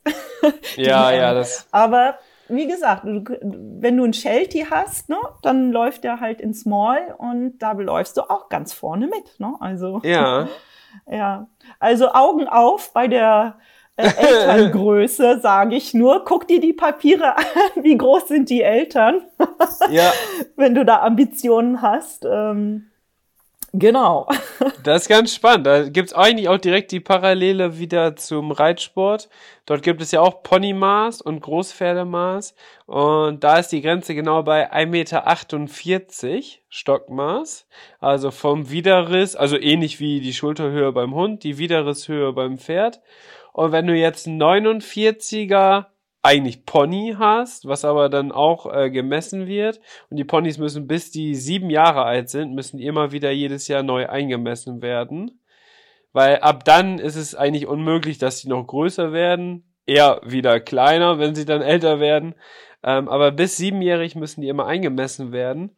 Und da ist es auch so, dass dann die ganz kleinen Pferde, weil die nicht mehr als Ponys gelten, ab 1,49 und größer, die müssen dann oft auch gegen die Großpferde ran. Und äh, das ist natürlich auch schon ein gewisser Nachteil, vor allem wenn es jetzt ums Springen geht. In der Dressur vielleicht nochmal anders, aber wenn es um Springen geht, ist es natürlich schon vom Vorteil, wenn das Pferd einfach ein bisschen großrahmiger ist. Ähm, so ähnlich ist das ja dann auch bei deinem Barry, dass du leider aus dem Maß bist. Ja, also dann, dann ist das da wirklich identisch. Ähm, äh, was, äh, was das Klassement angeht. Ne? Also ja, es ist genau, genau so, genau. Und ähm, ja, wie gesagt, ähm, wenn man da, äh, also ich kenne tatsächlich, also jetzt zum Beispiel meine Trainerin oder auch wirklich die Profiläufer im Agility, ähm, die schauen sich genau an, welche Hunde sie sich zulegen. Ne? Also da geht's dann wirklich äh, die Größe der Eltern äh, und so weiter, dass ja, man ja. Äh, da eben auch wirklich dann die richtige Größe erwischt. Wobei, wie gesagt, beim Border Collie, die werden immer größer als äh, 43. Ne? Ja, ja. Ja, wahrscheinlich ist das Maß ursprünglich auch irgendwann mal genau so angelegt worden, dass die ganzen Border Collies auf jeden Fall nicht in der mittleren Klasse noch irgendwie starten können. Deswegen ist wahrscheinlich, irgend, irgendjemand wird ja irgendwann mal genau diese Grenze festgelegt haben. Ja, ja, genau. Also irgendwer ist dann eben der VDH, ne, der Verband für das deutsche Hundewesen, die eben äh, die ganzen Regeln für solche Hundesportarten aufstellen. Und ähm, ich weiß, äh, äh, dass da im Moment halt auch tatsächlich am äh, überlegen, also überlegt wird, ob man nicht tatsächlich da jetzt zwischen Medium und Large noch eine Zwischengröße ähm, reinnimmt. Ähm, okay, ja. Genau, also äh, Hunde, die in Medium eingemessen sind, müssen ja über 40 Zentimeter Hürden springen. Und die Hunde, die in Large eingesprungen sind, müssen gleich über 60 springen. Ne? Und wenn du da jetzt man ist da jetzt seitens des VDHs am überlegen, ob da eben diese Zwischengröße 50 äh, eingezogen wird. Und ich hoffe natürlich sehr, dass das ja. passiert, weil dann hätte mein Hund da auch wirklich äh, äh, gute Chancen. Also ja, also das hört sich jetzt irgendwie so, so technisch alles an, aber ja, eigentlich geht es ja um den Spaß und dass man eine gute Zeit zusammen hat. Das stimmt, aber vielleicht ist das ja dann genau die Größe, die nächstgrößere, dann vielleicht von 40 auch bis 50 Zentimeter oder bis 45 und da wäre dein Barry dann ja mit dabei und dann könntest du in der Medium Plus Klasse starten oder wie auch immer, wie auch immer die genannt wird. Oh genau, Medium Plus, das ja sehr schön. Medium Plus finde ich gut. Was mich jetzt noch interessiert, ähm, weil ich habe so ein Turnierablauf, also ich habe das schon mal gesehen und ich finde das ja auch super spannend, auch aufgrund meines Pferde-Backgrounds. Da sind wir auch so verrückt, dass wir jedes Wochenende auf dem Turnier sind tatsächlich. Und ich sehe da gerade so viele Parallelen. Ähm, wenn du jetzt mit Barry losfährst, dann wie ist so dieser Ablauf? Also du musst dich ja wahrscheinlich ich hoffe, online äh, mittlerweile anmelden, dass du da quasi einen Startplatz haben möchtest in der Large Tour für so äh, für Agility auf den und den Turnier. Das wird ja vielleicht dann auch vom Verein oder so ähm, quasi ausgeschrieben und auch veranstaltet. Und wie ist dann so der Turniertag, also der Ablauf? Ja, also genau, diese äh, Turniere sind äh, tatsächlich online, also deutschlandweit. Also es gibt den ähm, Turnierhundekalender und ähm, da tragen eben äh, alle Vereine, die Agility-Turniere ausrichten wollen, ihre Turniere ein. Und mhm. selbstverständlich mhm. kann ich auch äh, an einem Turnier in Süddeutschland teilnehmen. Ähm, das ist äh, regional nicht begrenzt. Ne? Also ich, okay, ähm, ja. Mhm. Ich kann deutschlandweit an Turnieren teilnehmen. Also ich suche äh, mir in diesem Hundesportkalender dann eben Turniere aus, ähm, an, wo ich Lust habe, daran teilzunehmen. Und äh, genau, und da meldet man sich dann an und äh, irgendwann äh, kriegst du dann ähm, die Zusage, dass du äh, daran teilnehmen kannst. Also du kriegst einen Platz. Äh, und dann musst du dein Startgeld bezahlen.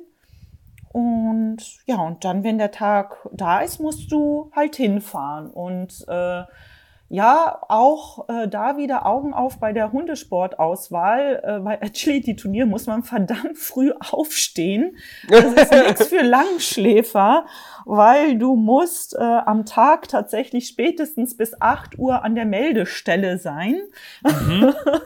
und äh, äh, dich und deinen Hund äh, dort angemeldet haben und die Leistungskarte für deinen Hund abgegeben haben. Ja. Ähm, also wenn du halt äh, an solchen Turnieren teilnimmst, ähm, hast du halt von deinem Verband, äh, kriegst du halt eine Leistungskarte und die muss dort abgegeben werden. Und diese Meldestellen machen Gottverdammt immer um 8 Uhr zu. Das heißt, du musst vor 8 an dieser Meldestelle sein. Und äh, ja, dann meldest du dich an, dann kriegst du deine Startnummer und äh, ja, dann gehst du äh, sozusagen äh, in den Verein rein und guckst dich erstmal um. Und dann hast du äh, äh, ein Zelt meistens dabei, weil du verbringst dann den ganzen Tag dort. Ne? Und okay. dann schaust du dich erstmal um. Ähm, äh, wo kann ich da mein Zelt aufstellen? Ähm, also das, äh, das sind jetzt nicht so Dreieckszelte, wie man sie irgendwie vom typischen Campen kennt, sondern das sind so, so Wurfzelte, weißt du? Und die stellt ja. man dann dort auf und dann packt man dort so seinen Hund rein, dann packt man dort seinen Stuhl rein und sein Getränk oder was man da eben so hat. Und ähm, damit ist man dann auch erstmal ganz gut beschäftigt. Und ähm, meistens ist es dann so, dass so ja, so eine Dreiviertelstunde später hängen dann die, ähm, die Listen aus, wann du startest mit deinem Hund. Und äh, mhm. äh, dann schaut Also die klassischen Starterlisten. Bitte? Die klassischen Starterlisten genau. in der genau. jeweiligen, in der jeweiligen Kategorie beziehungsweise in der jeweiligen Klasse dann. Genau. Wann es losgeht. Genau, und dann guckst du halt, äh, wann bist du dran und ähm, es gibt immer zwei Läufe. Äh, den sogenannten A-Lauf. Ähm, das sind dann eben äh, diese, was ich eingangs schon mal sagte, diese, ähm, diese Klassifizierung, wo du drin bist, diese A0, ne? das ist dann für Anfänger ja. oder A1. Das ist, wenn du schon äh, äh, fehlerfrei mal gelaufen bist und dann gibt, gibt es eben diese ähm, Aufstiege von der A0 in die A1, in die A2, in die A3. So, und das sind die sogenannten A-Läufe. Ähm, da schaust du, wann ist der A-Lauf und dann gibt es immer noch ähm, ein sogenanntes äh, Jumping. Das zählt äh, nicht äh, für, ähm, für den Aufstieg. Ähm, das ist eigentlich ähm, schön ist es, wenn so ein Jumping vorm A-Lauf ist, dann kann der Hund sich nämlich schon mal schön warm springen und ja, kennt den ja. Parcours und das Feeling und so weiter. Und wenn du dann danach erst deinen ähm, deinen zählenden A-Lauf machst, so. Also das ist dann wie so eine Parcoursbesichtigung sozusagen, aber wo du schon aktiv dann was machen kannst. Ja, also die Parcours im Jumping sehen anders aus als jetzt im A-Lauf. So, ne? Also okay. weil im, im Jumping zum Beispiel gibt's keine Kontaktzonengeräte ähm, ja. was du natürlich im A-Lauf hast. Ähm, aber der A-Lauf ist einfach der Lauf, der zählt, ne, wo du deine Punkte machen kannst, äh, wo du äh, aber auch durchfallen kannst, disqualifiziert werden kannst und die, der einfach zählt für die, für die Wertung nachher, ne? Ja. Der A-Lauf. Ja, und dann schaust du halt und dann stellst du irgendwann fest, okay, ich bin hier erst in zwei Stunden und dann äh, dann verbringst du da diese zwei Stunden und äh, schaust dich um. Natürlich kennt man dann irgendwann immer schon so äh, seine Leute vor Ort. Viele sind ja dann auch aus dem Verein da, in dem du auch bist. Oder du kennst von anderen Turnieren schon Leute, äh, die du dort kennengelernt hast, mit denen du dich gut verstehst, wo die Hunde sich gut verstehen. Und ja, und irgendwann bist du dann dran, musst du immer aufpassen, äh, dass du deinen Lauf nicht verpasst. Und dann sieht es so aus, du machst natürlich vorher deinen Hund warm. Das macht man auch im Training. Ähm, das ist wie bei jedem Leistungssport. Ne? Also Mensch und Hund machen sich vorher warm. Mhm. Und ähm, ja, und wenn du dann im Turnier dran bist mit deinem Lauf, ähm, gehst du erstmal alleine in diesen Parcours rein und guckst dir an, wie sind da eigentlich die Hürden gestellt und wie muss ich jetzt eigentlich laufen? Ja. In welcher Reihenfolge muss ich jetzt nun meine 21 Hindernisse dort nehmen? So. Und diesen Weg muss man sich merken. Dafür hat man so in der Regel fünf bis sieben Minuten Zeit. Das nennt sich äh, ganz offiziell Parcoursbegehung. Und ähm, das wird anmoderiert. Äh, es wird dann moderiert so. Und jetzt äh, die Starter in der äh, A1, äh, die haben jetzt ihre Parcoursbegehung und da dürfen dann auch nur die Leute, also die Menschen drauf, die Hunde nicht. Ja, ja. Äh, und dann gehst du dort äh, deinen Parcours ab, guckst dir an, in welcher Reihenfolge musst du laufen. Dann sind natürlich viele Wechsel drin. Ähm, also es ist gar nicht so einfach, sich so einen Lauf dann äh, auch zu merken ähm, muss man sich dann schon konzentrieren und dann äh, nicht nur, dass man sich die Reihenfolge merken muss, sondern du musst dir dann auch noch äh, gleichzeitig überlegen, wie führe ich jetzt meinen Hund hier am besten durch, ne? so dass er es gut schafft, aber auch, dass wir eine gute Zeit laufen. Ja, dir das zu merken und zu überlegen, hast du eben, wie gesagt, fünf oder sieben Minuten Zeit, je nach äh, Richter, der dort äh, die Zeit eben vorgibt. Ja, und dann findest du dich äh, im Startbereich ein mit deinem Hund? Und dann äh, läufst du, äh, wenn du an der Reihe bist, äh, fängst du an, ähm, auf den Parcours zu gehen. Du darfst erst äh, starten, wenn der Richter dir das Zeichen gibt. Äh, wenn du ja. vorher startest, ist das eine Disqualifikation. Also man ja. sollte sich mit dem Reglement vorher sehr genau auseinandersetzen. ähm, ist auch schon vorgekommen, äh, dass äh, ja Starter einfach loslaufen, ohne dass der Richter das freigegeben hat, einen tollen ja. Lauf hinlegen, habe ich wirklich schon erlebt. Und dann heißt es aber, äh, ich habe aber leider noch nicht gesagt, dass du starten darfst. Du bist leider disqualifiziert. Ne? Mhm. Ähm, ja. Naja, also du gehst dann, wenn du an der Reihe bist, gehst du zum Start, leinst ab. Der Hund darf weder Halsband noch Leine oder Geschirr umhaben. Also da ist nichts dran am Hund, woran er sich irgendwo verletzen könnte oder hängen bleiben könnte. Ja. Du legst ihn dann ein paar Meter vor der ersten Hürde ab. An der ersten Hürde ist es immer, äh, das erste Hindernis ist immer eine Hürde und an dieser Hürde ist auch das Zeitmessgerät, an der ersten und an der letzten Hürde. Ja. Mhm. So, wie beim Reitsport auch, ne? Genau, ist eins, ist alles eins zu eins, wie du das gerade erklärt hast. Also es gibt auch den, es gibt auch den Start, äh, wird auch vom Richter, wird so eine Glocke getönt, dann hast du 45 Sekunden Zeit bis zum Start. Bei euch ist dann nur der Unterschied, dass der Hund abgelegt werden muss und dann ja irgendwann durch die Zeit, äh, Schranke läuft sozusagen oder springt, je nachdem dann im ersten Hindernis. Genau. Ist äh, wirklich eins zu eins so, ist echt spannend. Ja, ja, also wenn, äh, wir können ja nachher nochmal über die Geschichte erzählen, weil das äh, hat ja schon mit dem Reitsport zu tun, ne? ja, ja, genau. Die Geschichte ja. des Agilities. Ähm, ja, und dann, also du legst deinen Hund äh, hinter der ersten Hürde ab, ähm, am besten so zwei zwei, zwei, drei Meter. Es kommt immer ganz auf den Hund drauf an, dass er auch einen guten Antritt hat, über die erste Hürde zu kommen. Ja, und dann läufst du los. Ne? dann geht es über die verschiedenen Hindernisse. Ähm, und äh, ja, und du musst deinen Hund dann halt richtig gut führen. Ne? Und das lernst du halt im Training. Ne? Auf was reagiert dein Hund? Wie werdet ihr ein gutes Team? Wie führst du deinen Hund? Äh, mit welchen Kommandos äh, führst du deinen Hund? Mit welchen Handzeichen? Wie ist deine Körperhaltung?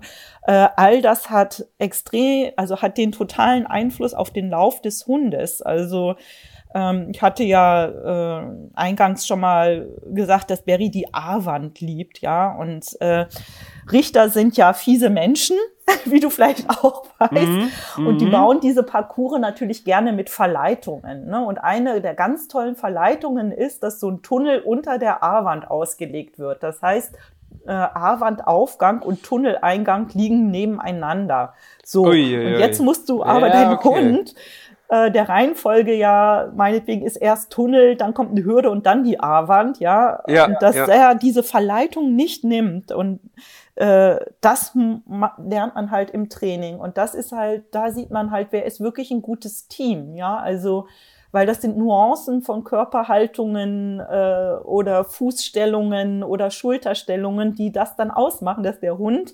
obwohl Tunneleingang und äh, A-Wand äh, direkt nebeneinander sind, dass er die A-Wand nimmt und nicht den Tunnel. Ne? Mhm.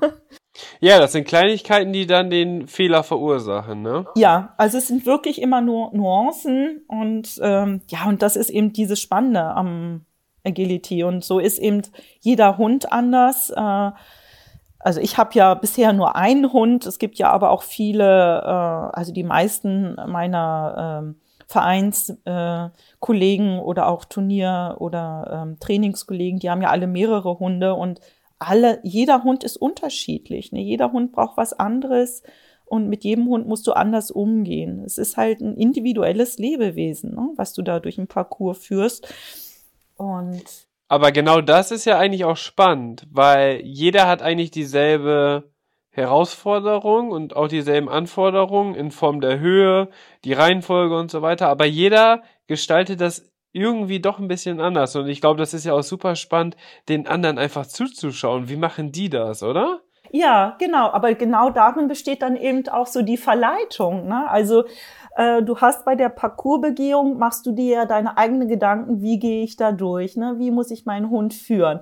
Und wenn dann vor dir jemand startet, der das aber komplett anders macht, aber damit erfolgreich ist, bist du total verleitet davon, oh, so mache ich das auch. Und das geht meistens aber in die Grütze. ja, das ist, das ist wahrscheinlich einfach die Erfahrung, die man sammeln muss, ne? Ja, genau. Also es ist eben auch wirklich ganz äh, individuell, wie du äh, deinen Hund führst. Ne? Klar, du hast die Reihenfolge der Hindernisse, die müssen, die, es muss eingehalten werden, sonst wirst du auch disqualifiziert. Deswegen musst du dir den Parcours auch super gut immer merken. Ja. Ähm, weil wenn du den falsch läufst, bist du leider disqualifiziert. So. Auch genauso wie im Reitsport. Ja, natürlich läufst du ihn noch zu Ende, ähm, weil das gut ist für den Hund, äh, dass er immer ein Parcours zu Ende läuft. Ähm, ja, aber du, äh, du, du als Team äh, bist nur für dich verantwortlich und du kennst deinen Hund am besten oder du halt dein Pferd und du weißt am besten, wie ihr da am besten durchkommt. Ne? Und ja. äh, dieses, oh, wie hat der das jetzt gemacht? Oh, das versuche ich mal auch, ist tödlich. So, jetzt muss ich es leider fragen, Simone. Wie war deine Turniersaison? Bist du zufrieden? Warst du erfolgreich? Hast du deine Ziele erreicht? Habe ich. Sehr gut. ja, habe ich. Also ähm, das hätte jetzt auch nach hinten losgehen können, die Frage. Ja, das stimmt. Das, das hatten wir vorher nicht abgesprochen. Nein, aber tatsächlich, ich bin sehr zufrieden aus dieser äh, erst sehr holprig startenden Saison raus. Ich war sehr verzweifelt am Anfang. Ja, gut, man hatte äh, ja 2020 waren halt kaum Turniere, eigentlich gar keins. Ja. Ähm, und äh, man hat es den Hunden angemerkt, äh, du musst halt wieder in dieses Turniergeschehen reinkommen. Es ist ja mal ganz viel Trubel drumherum. Du bist aufgeregt, der Hund ist aufgeregt, wenn du aufgeregt bist. Ne? Und äh, ja, und äh, der Anfang war extrem holperig.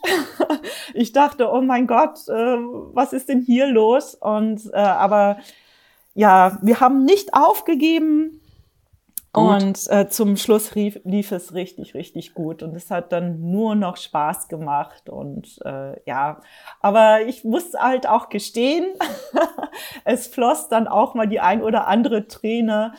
Und oh. äh, ja, äh, und meine Trainerin musste dann zwischendurch uns oder mich insbesondere halt auch mal wieder so richtig aufbauen und hat gesagt, äh, ja, also so eine Trainerin ist dann auch so eigentlich eher eine Menschentrainerin ja. als eine Tiertrainerin, weil ja, es liegt wirklich, der Druck, der aufgebaut wird, wird vom Menschen gemacht. Die Fehler werden vom Menschen gemacht und es liegt nicht am Hund. Es liegt immer am Menschen selber. Was aber, glaube ich, auch gut ist für den Sport, weil ich glaube, das macht die Faszination dann auch aus. Ja, ja, das ist wohl so. also diese Selbsterkenntnis auch einfach, ne? Also es liegt ja. nicht am Hund, es liegt an dir und du musst an dir arbeiten. Und das ist, ja, also man arbeitet ganz viel an sich selbst. genau, und der Hund ist ja meistens, vor allem jetzt also bei den Rassen, worüber wir jetzt gesprochen haben, ist ja meistens motiviert, auch immer zu trainieren. Ne? Also es ist eher dann die Motivation, die vielleicht dann bei ja dem Hundeführer, bei der Hundeführerin oder bei dem Hundebesitzer fehlt. Ähm, wie du ja auch schon gesagt hast, ich würde gerne lieber zweimal die Woche trainieren als einmal die Woche. Und wenn es nach Barry geht, hätte wahrscheinlich Lust, viermal die Woche zu trainieren, um äh, da dann auch ja immer besser zu werden. Ja, aber das birgt natürlich auch die Gefahr, dass du den Hund äh, äh, überanspruchst. Ne? Also zu viel ja. Training. Ähm, da, ich kenne leider Gottes auch wirklich Leute, die äh, die ihre Hunde, ich, also es hört sich jetzt irgendwie vielleicht fies an, aber die ihre Hunde auch kaputt trainieren. Ne? Also die, ähm, die nicht mehr da, aus dieser Trainingssituation nicht mehr rauskommen, nicht mehr Hund sein können. Aber das ist eben auch total wichtig für einen Hund. Ne? Also nicht nur immer äh, schneller, besser, äh, höher, weiter, äh, sondern im, im Parcours zu sein, sondern ähm, auch den Hund mal Hund sein zu lassen und seine eigenen Ambitionen auch da mal zurückzustellen ne? und nicht zu sagen, oh, ich, ich will jetzt dieses, dieses und dieses Turnier, da will ich äh, mindestens in den ersten drei Plätzen ganz oben dabei sein. Ja. Äh, und dann wird trainiert, trainiert, trainiert und der Hund, äh, irgendwann kippt das beim Hund und die können dann einfach nicht mehr. Ne? Und dann schleichen sich immer mehr Fehler ein. Und dann werden, ähm, ja, die, die Hundeführer werden dann ungeduldig und das ist dann, so eine Spirale, äh, die dann eigentlich eher nach unten führt als nach oben. Mhm. Ne? Also ähm, zu viel. Falscher Training, Ehrgeiz. Ja, genau. Das, äh, und, ja, gepackt vom Ehrgeiz, der dann aber leider auf Kosten des Hundes geht. Ne? Also, und das also, soll natürlich nicht sein. Ja, und das kann eben auch gesundheitliche Folgen für den Hund haben. Ne? Also ja, vor allem wenn es dann äh, durch vielleicht auch zu viel Training, vielleicht ist der Hund noch, hat noch Muskelkater vom Vortag, aber muss jetzt schon wieder Hürden springen, dann kommen ja auch vielleicht Unachtsamkeiten oder so und dann ist die Verletzungsgefahr natürlich auch nochmal deutlich höher und das sollte man, glaube ich, immer bedenken. Ähm, wie würdest du denn generell sagen, wenn man jetzt das Thema Agility nimmt und das jetzt im sehr gesunden Maße ausübt, wie du das wahrscheinlich mit deinem Barry auch versuchst oder auch machst, ähm, wie oder welche Auswirkungen hat das denn generell so auf die Gesundheit des Hundes? Also, wenn man das jetzt in seinem Alltag in irgendeiner Art und Weise integriert. Ja, also wenn es auf einer gesunden Art und Weise gemacht wird, ist das natürlich ähm, top für den Hund, weil äh, letztendlich äh, sind die Hunde ja aufs Laufen und aufs Springen eben auch ausgelegt. Ne? Also ähm, das, äh, das ist schon ein natürlicher Ablauf, ne? wenn man, ja. äh, also ich spreche hier jetzt von einem ganz normalen Training, ja, also ähm, und nicht jetzt äh, von, ähm, wenn, wenn irgendwas die Bänder oder die Knochen zu sehr beansprucht werden. Also wenn man es wirklich ganz normal betreibt, ist das wirklich eine sehr, sehr gute und gesunde Auslastung für, für die ganze Muskulatur und Skelett des Hundes. Ne? Vorausgesetzt, mhm. man hat natürlich einen gesunden Hund. Ne? Also da sind wir halt wieder, wo hole ich den wo Hund her? Wo wir am Anfang ne? waren, genau. Genau. Ähm, Habe ich einen gesunden Hund, dann ähm, ist das wirklich sehr gut. Also für, für Körper, Geist und Seele. Und äh, ja, nichtsdestotrotz bin ich aber auch bei, mit dem Barry sehr regelmäßig bei der Physio. Also wir haben fix äh, alle drei Monate einen Termin bei der Physio. Äh, und da wird einfach äh, durchgecheckt, ist da alles in Ordnung. Und ja. ähm, das, ähm, das sollte man aber auch äh, mit Hunden machen, die nicht äh, im Hundesport sind. Einfach mal gucken, weil es äh, ist mit dem Hund alles in Ordnung, sitzt alles da, wo es sein sollte, oder ist da irgendwo eine Blockade und das kann schneller passieren, als man denkt. Ne? Also ähm, unsere äh, Physiotherapeutin ähm, hat äh, zum Beispiel mal erzählt, also Hunde, die jetzt zum Beispiel äh, so Labradore oder ähm, andere Hunde, die jetzt äh, hinten aus einer Kofferraum äh, aus dem Kofferraum springen müssen, aus einem hohen Auto, ja, dass die ganz oft gestaucht sind äh, im, äh, im, in den Halswirbeln. Ne? Und das mhm. sind bei solchen mhm. Hunden, die gar nicht im Sport sind, aber täglich solche Belastungen haben, wie zum Beispiel aus einer Kofferraumklappe rausspringen, ja. ähm, dass die äh, Blockaden in der Halswirbelsäule haben. So, ne? Und das kriegt man so als normaler Hundehalter gar nicht mit. Also selbst ich nicht, ne? Und Barry hat immer irgendwelche Blockaden.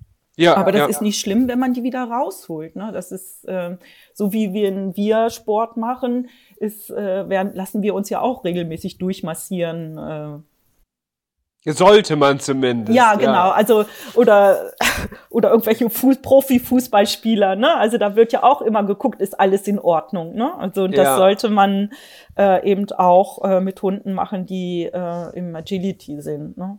Und vielleicht der wichtige Unterschied zu dem Menschen ist ja, wenn man irgendwas Akutes hat, dann merkt man das ja und kann selber entscheiden, dass man was macht.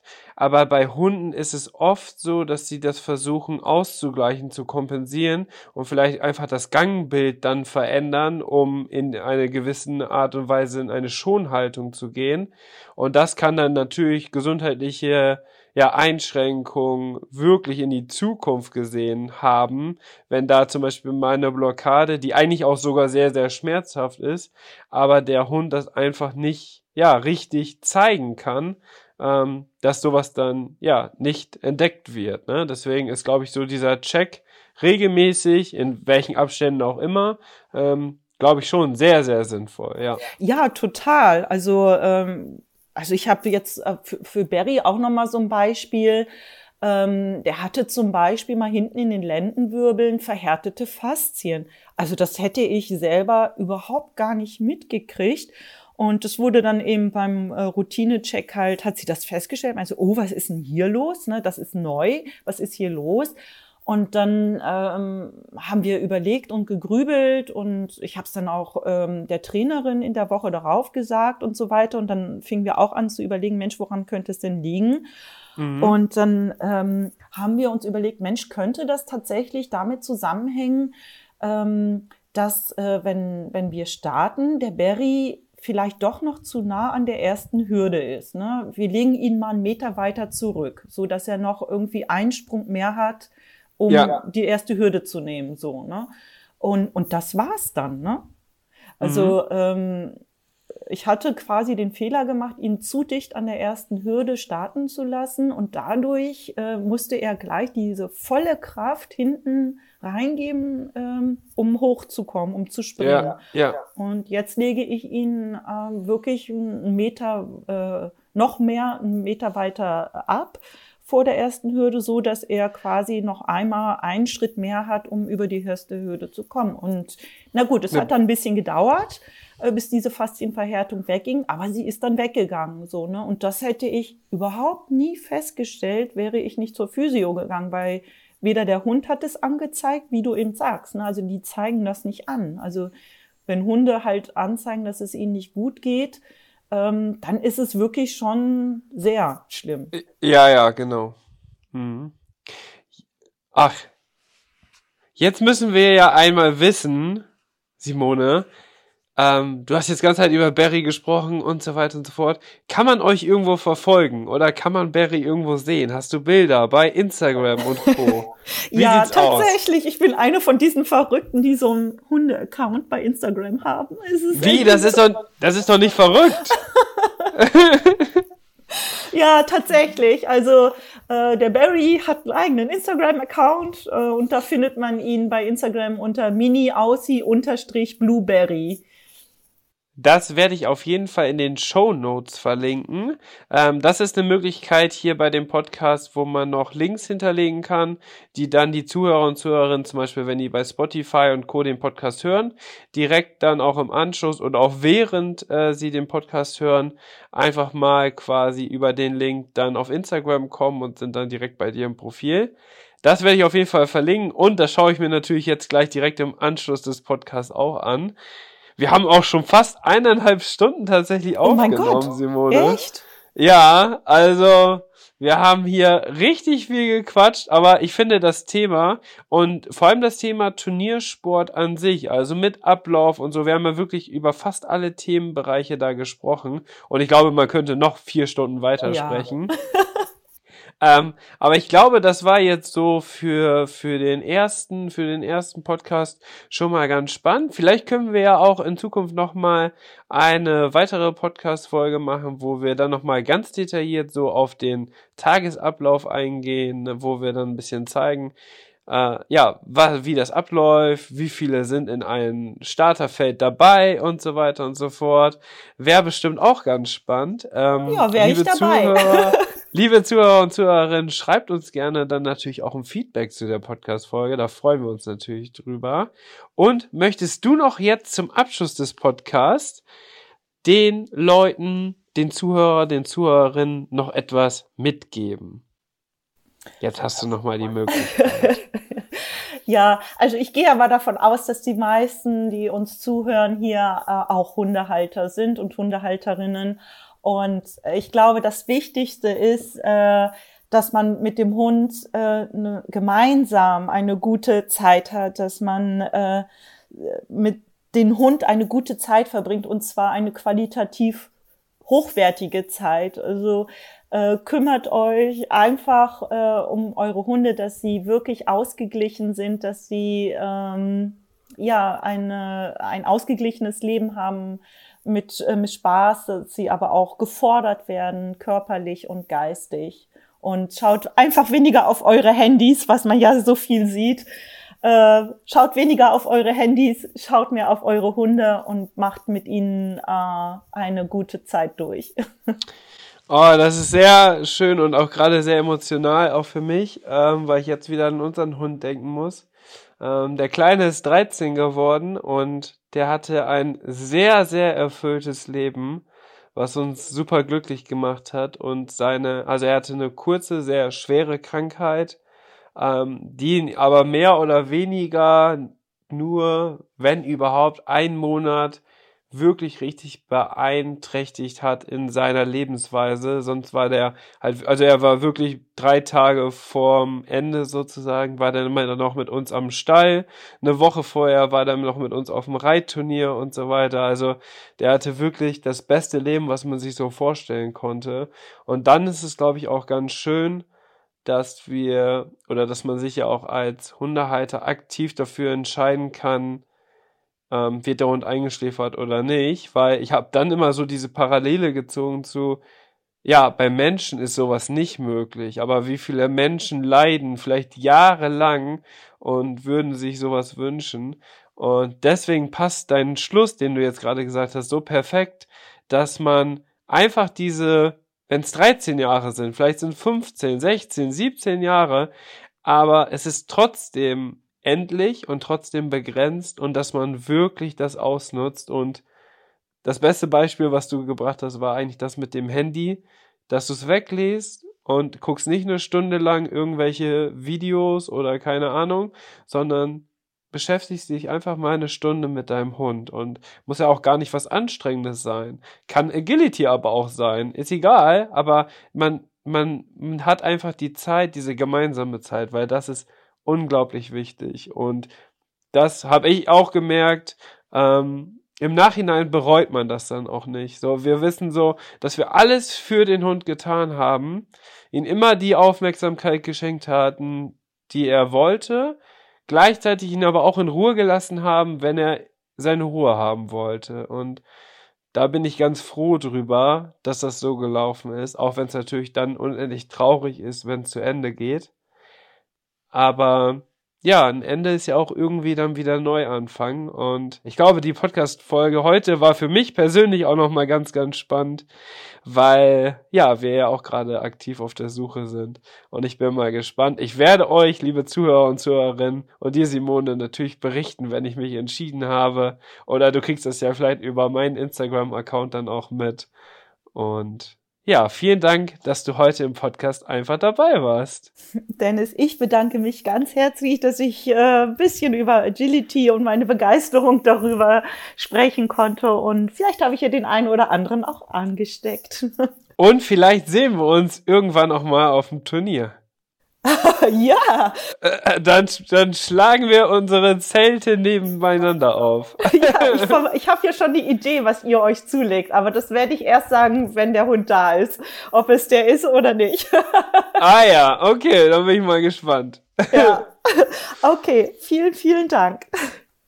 Simone, alles Gute und ein ja, schönen Rutsch ins neue Jahr. Wir nehmen heute am 29.12.2021 auf. Und der Podcast kommt direkt auch dann nächste Woche, das heißt Anfang des Jahres. Deswegen können wir allen Zuhörern und Zuhörerinnen einen schönen Start ins neue Jahr wünschen. Und jetzt sehe ich Barry nochmal. Wir nehmen nämlich gerade auch über ähm, Teams auf und über einen Videocall sozusagen. Alles Gute für dich. Bis dahin. Ja, vielen Dank. Allen Zuhörern auch einen guten Rutsch ins neue Jahr.